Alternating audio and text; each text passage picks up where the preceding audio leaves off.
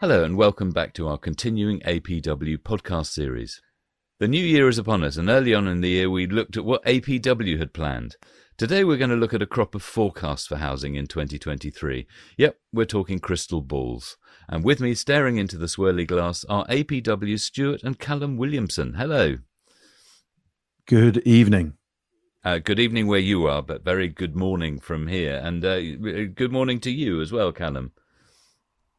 Yes, good morning and good evening. And if you're listening to this in the afternoon, good afternoon. Yes. Well, my name's Paul Shearer. I'm an independent freelance journalist and property writer. And in this series, we try and bring our audience useful insights into the UK property market. The idea is that the more you know, the better informed your investment decisions will be. APW specialises in advising expats about buying property in the UK and has been doing that for over 30 years. So 2023, we just thought we'd do a roundup of the forecasts, but I found that actually while I was researching them, there wasn't really any consensus, and this was researching just at the turn of the year. But Stuart, you do your market wrap every week, available on YouTube and a very good watch. What's 2023 looking like to you? I think really it's a case of a bit of a game of two halves. You know, we had the COVID and it was all run away, flee to the coastline, flee to the country. And in 2023, it's going to be the opposite, because hopefully we won't have any more COVID coming back. But we've got a squashy recession, and we've got employers saying enough's enough. House prices are being squeezed in the areas such as the country and the coast, and consequently city centres are panned to do very well. So that's the overall view I would have over the next 12 months. Yeah, the world's still being buffeted by some very turbulent economic winds. You touched on some of them there, but energy prices, although oil prices have come down, they're still a big issue. The war in Ukraine has been going on for almost a year now. No one quite knows what's going to happen next. Cold weather is a hard thing in Europe, although we've had the benefit of quite a mild winter so far. UK, as you say, it looks like it's heading for a recession. It's a shallow one, but a recession nonetheless. That's the prediction. Unemployment, as you say, it's going to rise probably, and employers are getting a bit antsy about the work from home and forcing people back into the office.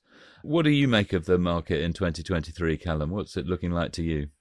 Yeah, I think just as sort of an extension of what Stuart was saying there and some of the things you touched on, I mean, it's we're seeing sort of there's a lot of doom and gloom, actually, you know, if you read the papers, but if you, you know, you do your research, there's still opportunities out there, you know. So one of the things Stuart mentioned there is sort of that reversing of the race for space. We were seeing that at the end of last year, and that's sort of continuing through this year. And if you look at all the rental reports, I think Q4 2022 Zoopla rental report shows city centres and cities growing massively over last year and predicted to continue growing in terms of values of rents rising, because we've got lots of people moving back, looking at those types of properties. So, you know, if you take the negativity on board, it might sort of encourage you not to do anything. But I think it's more a case of, you know, as we always say, you know, doing research and making sure that your sums and wherever you buy it really is watertight, you know, because if there's sort of margin for error there, especially with interest rates the way they are, they will probably be coming down. But if, you know, if you don't get your sums right, then you could be paying a bit of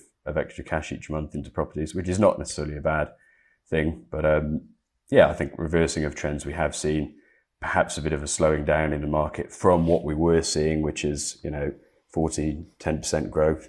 So a slowing of that. I'm not sure whether it will be negative, but a slowing. And yeah, people moving back to city centres, I think. Okay, well, let's get some of the actual facts and figures into the mix now. Inflation, Stuart, where is it at and where's it heading? Well, it's just dropped by 0.7%, the general headline inflation.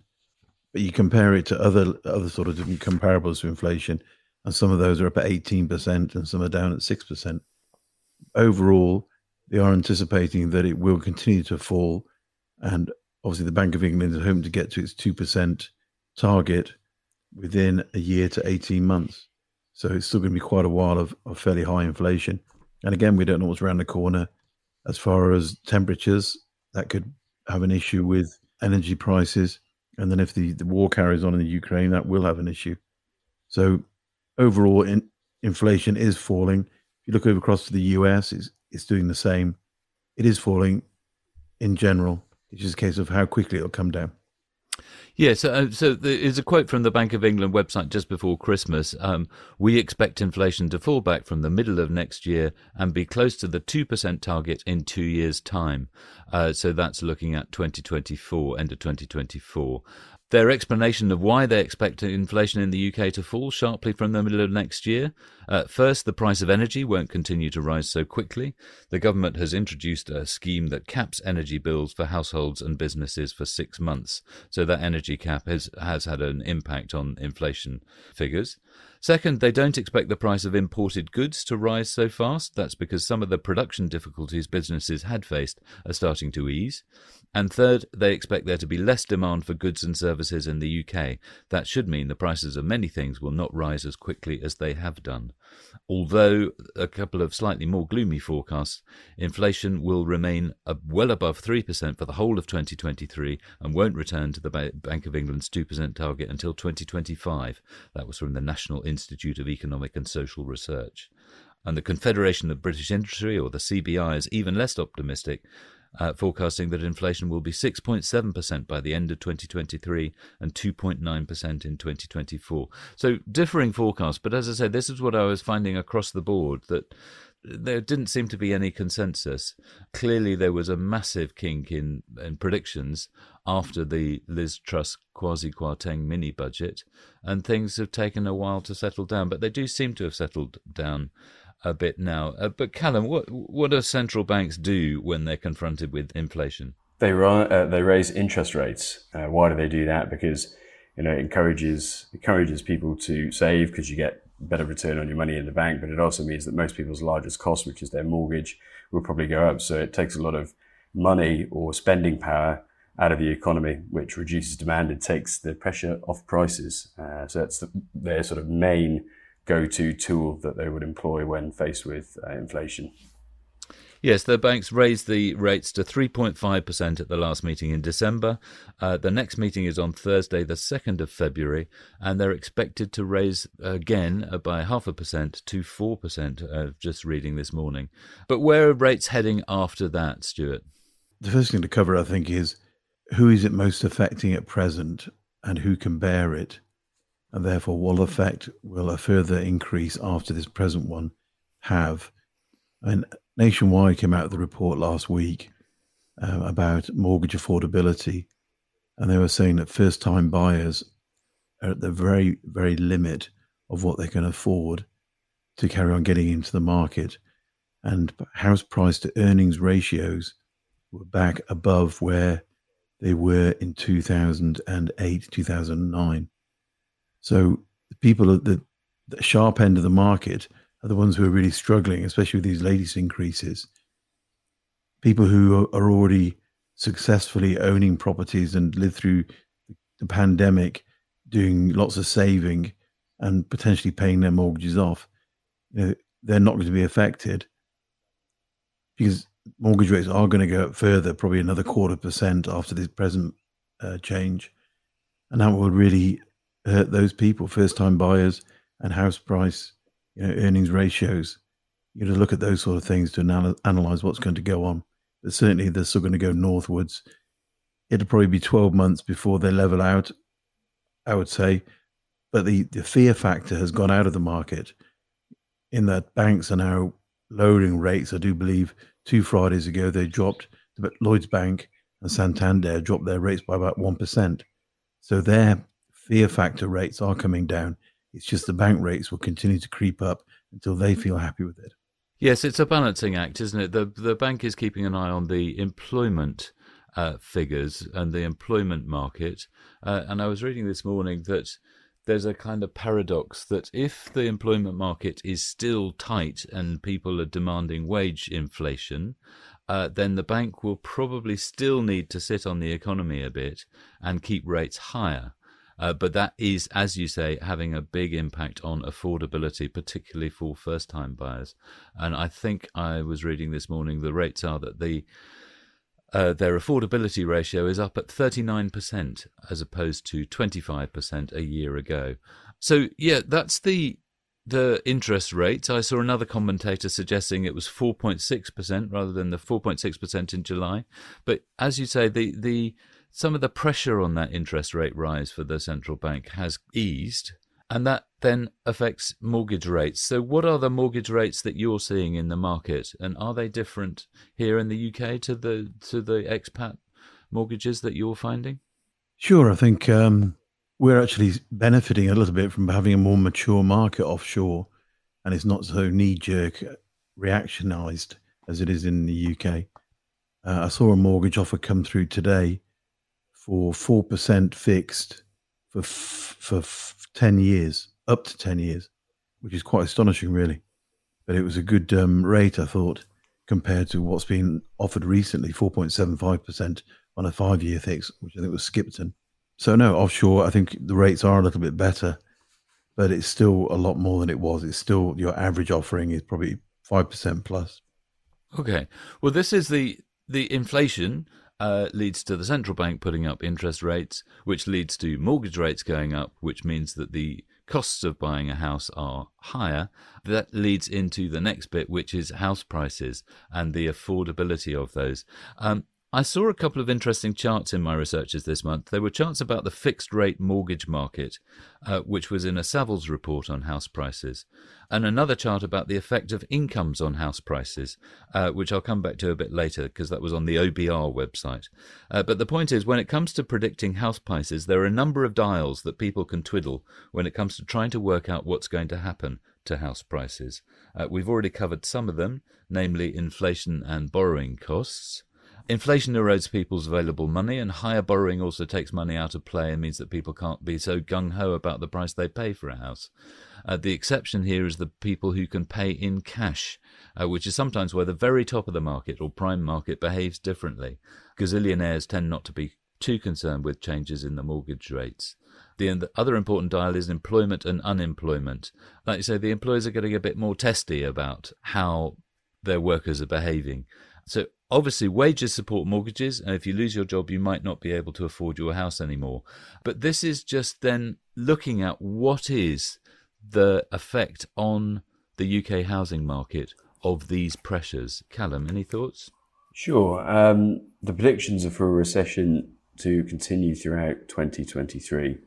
The Bank of England says it will continue into 2024, actually, with growth being taken out of the economy. They expect unemployment to rise during a long but shallow recession. So not a V-shape, but a shallow one. In the November report, the forecast rate of unemployment was expected to rise to 6.5% from a low of 3.5%, so a 3% increase in August, which was the lowest rate since 1974, actually.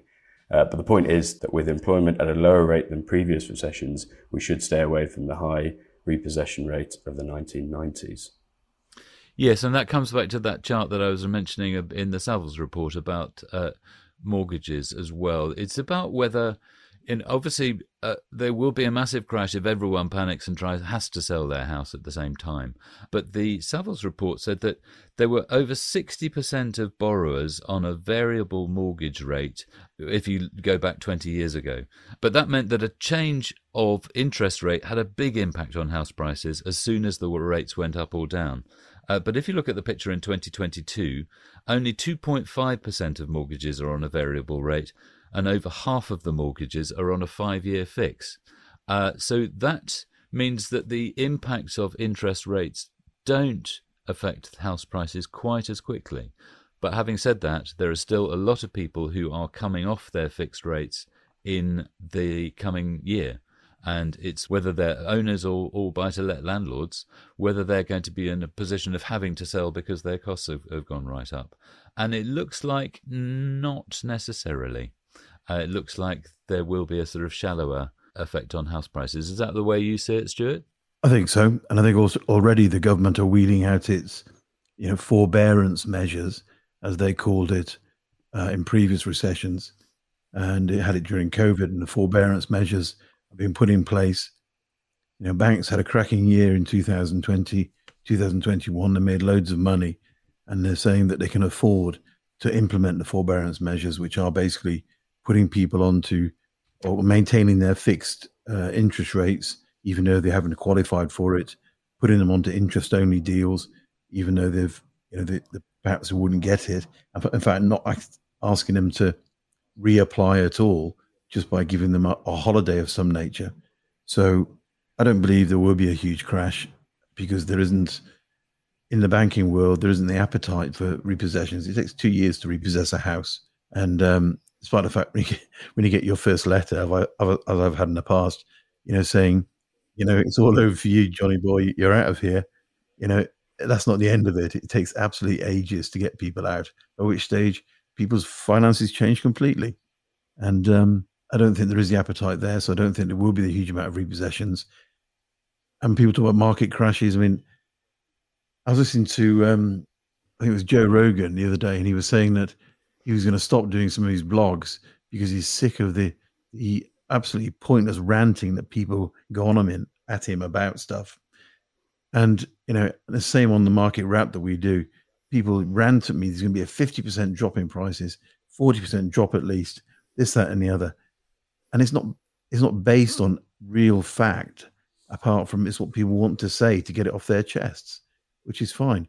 But the figures don't point towards that. They point towards a soft, squishy recession, as all having a fair amount of pain in mortgage rates for quite some time, but it being affordable. The government is so frightened of doing anything wrong that can get them out of power, they'll do anything to try and help. But there are things that are done which are good, like the forbearance, but bad things by getting rid of the latest, you know, minimum 300,000 houses they must build. Now they've got rid of that guideline. Already, I think 40 different boroughs have said, oh, we're not going to build the houses we should. We're not going to have our planning in place for the next 5 years to make sure houses are built, all because of the government wants to buy votes. And these are the way you've got so many different opinions going on, I think, all in the marketplace. Yes, well, yes, I mean, that sort of NIMBY effect and the lack of housing, new housing being built, that will obviously impact supply. But the other chart that I mentioned from my research is came from the Office for Budget Responsibility. Now, they help the ONS come up with their data. And I was interested, I just read this thing about the correlation between employment and house prices. Now, we deal with that in our City Watches when we look at transport infrastructure and employment, or population infrastructure and employment, because the employment is a big factor in any local economy as to what the house prices will be and where they're heading. But the Office of Budget Responsibility, I discovered they base their forecasting on the OBR working model number 6.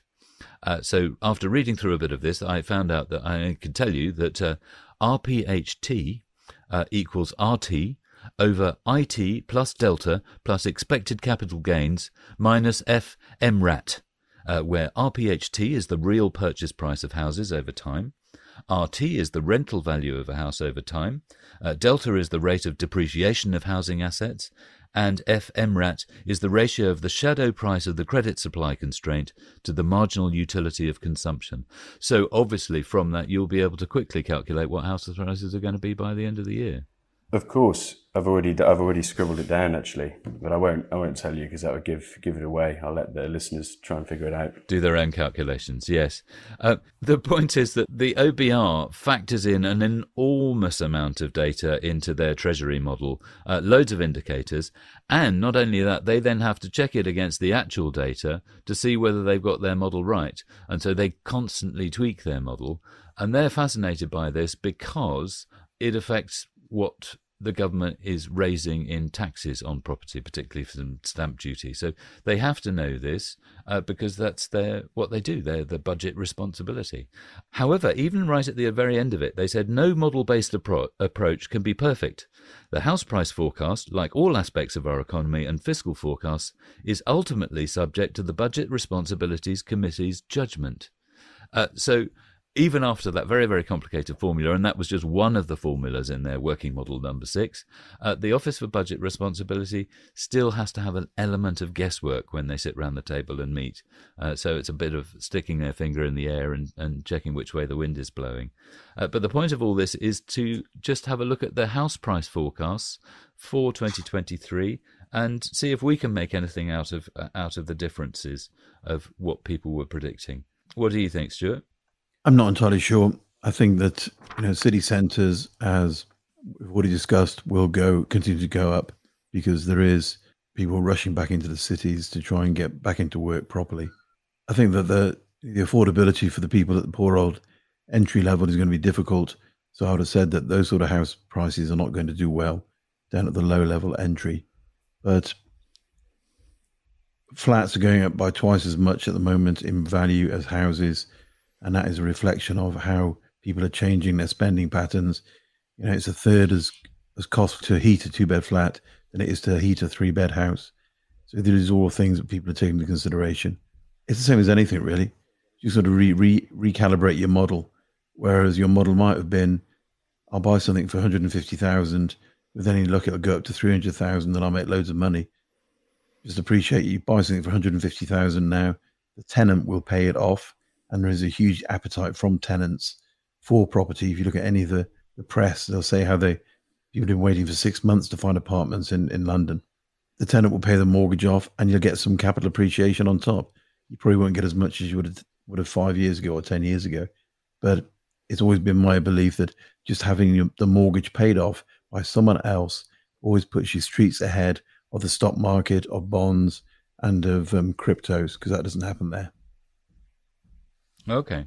Well, there was a chart in the Times just before Christmas which had the various different predictions of house prices. Savills was the gloomiest, with a 10% drop predicted over the year. Capital Economics and Oxford Economics both came in at the mid 8%. Halifax, the lender, was on 8%. The OBR right in the middle of the pack with just over 6%. Knight Frank, Zoopla and the Nationwide all on 5%, and Rightmove and Chesterton's were the most optimistic at 2% and 1% respectively. So grateful to the Times, an article by Carol Lewis for that chart. She also said, the reality is that there's no such thing as an average house or an average house price growth other than on an economic spreadsheet. During the pandemic, the average asking price for a top-of-the-ladder property in Wales, a 4 or 5 bedroom house, increased by 31%, compared to a rise of 4% for the average first-time buyer on a 1 to 2 bedroom property in London. Because of this, Rightmove predicts a pronounced hyper-local market next year, where each sector and each segment of the market is likely to fare differently and operate at different speeds. So Rightmove, seeing more people, they were seeing more people looking at over the Christmas period, suggesting that they're planning moves for this year. And so obviously there is a have to move rather than a want to move, and that's what is currently operating in the market. The people who have to move, whether it's to be in a new school catchment area or a new job, or because they can't afford to heat their house anymore, the one that they bought in the country when they were running away from COVID, they then have to move and they choose wherever they go next. Like you say, if it's a third as much, I didn't realise it was that low, the difference in heating for a 2-bed flat as opposed to a house in the country. The point is, I think, sorry to interrupt, as that article correctly says, that's across the whole country. So, you know, that place in Wales that went up by whatever it went up by, some monstrous amount, is that going to stay up there? What were the fundamentals that really drove that? You know, I can't believe it's going to be in the country and on the coast, as they say, that the prices are going to stay up there. There will be a flight away from there. And that's it. So you look at Blaenau Gwent was one of the highest areas that rises in price throughout the pandemic. And I mean, I don't know if you've been there, but it's a lovely place, but there's nothing much really going on there. You know, there's no real industry. There's no sort of large employment centres or education centres. And so, as you say, what would be the reasons for people to stay there? You know, if we use our pies or ties formula, there isn't really, you know, so... just all about sort of doing the research and buying in the correct place. In Blaenau Gwent, the average number of houses for rental is about 12.5%. The average number of houses for rental in Manchester is 33%. So it's because Blaenau Gwent, there isn't enough places to go round that it's going up in price. Whereas in Manchester, it's going up in price because it's a good market to buy in. That's the difference, really. Okay, so well, that's all we've got time for today. Thank you very much, Stuart. Thank you, Paul, and cheerio. Thanks, Callum. Cheers, Paul. Thank you. And it's goodbye from me, Paul Shearer. Have a lovely day.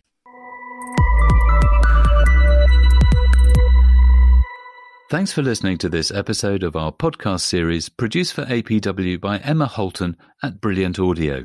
If you enjoyed it, be sure to subscribe, hit like, share it with your friends. If you didn't, keep stumm. You can find more episodes in all your usual podcast places.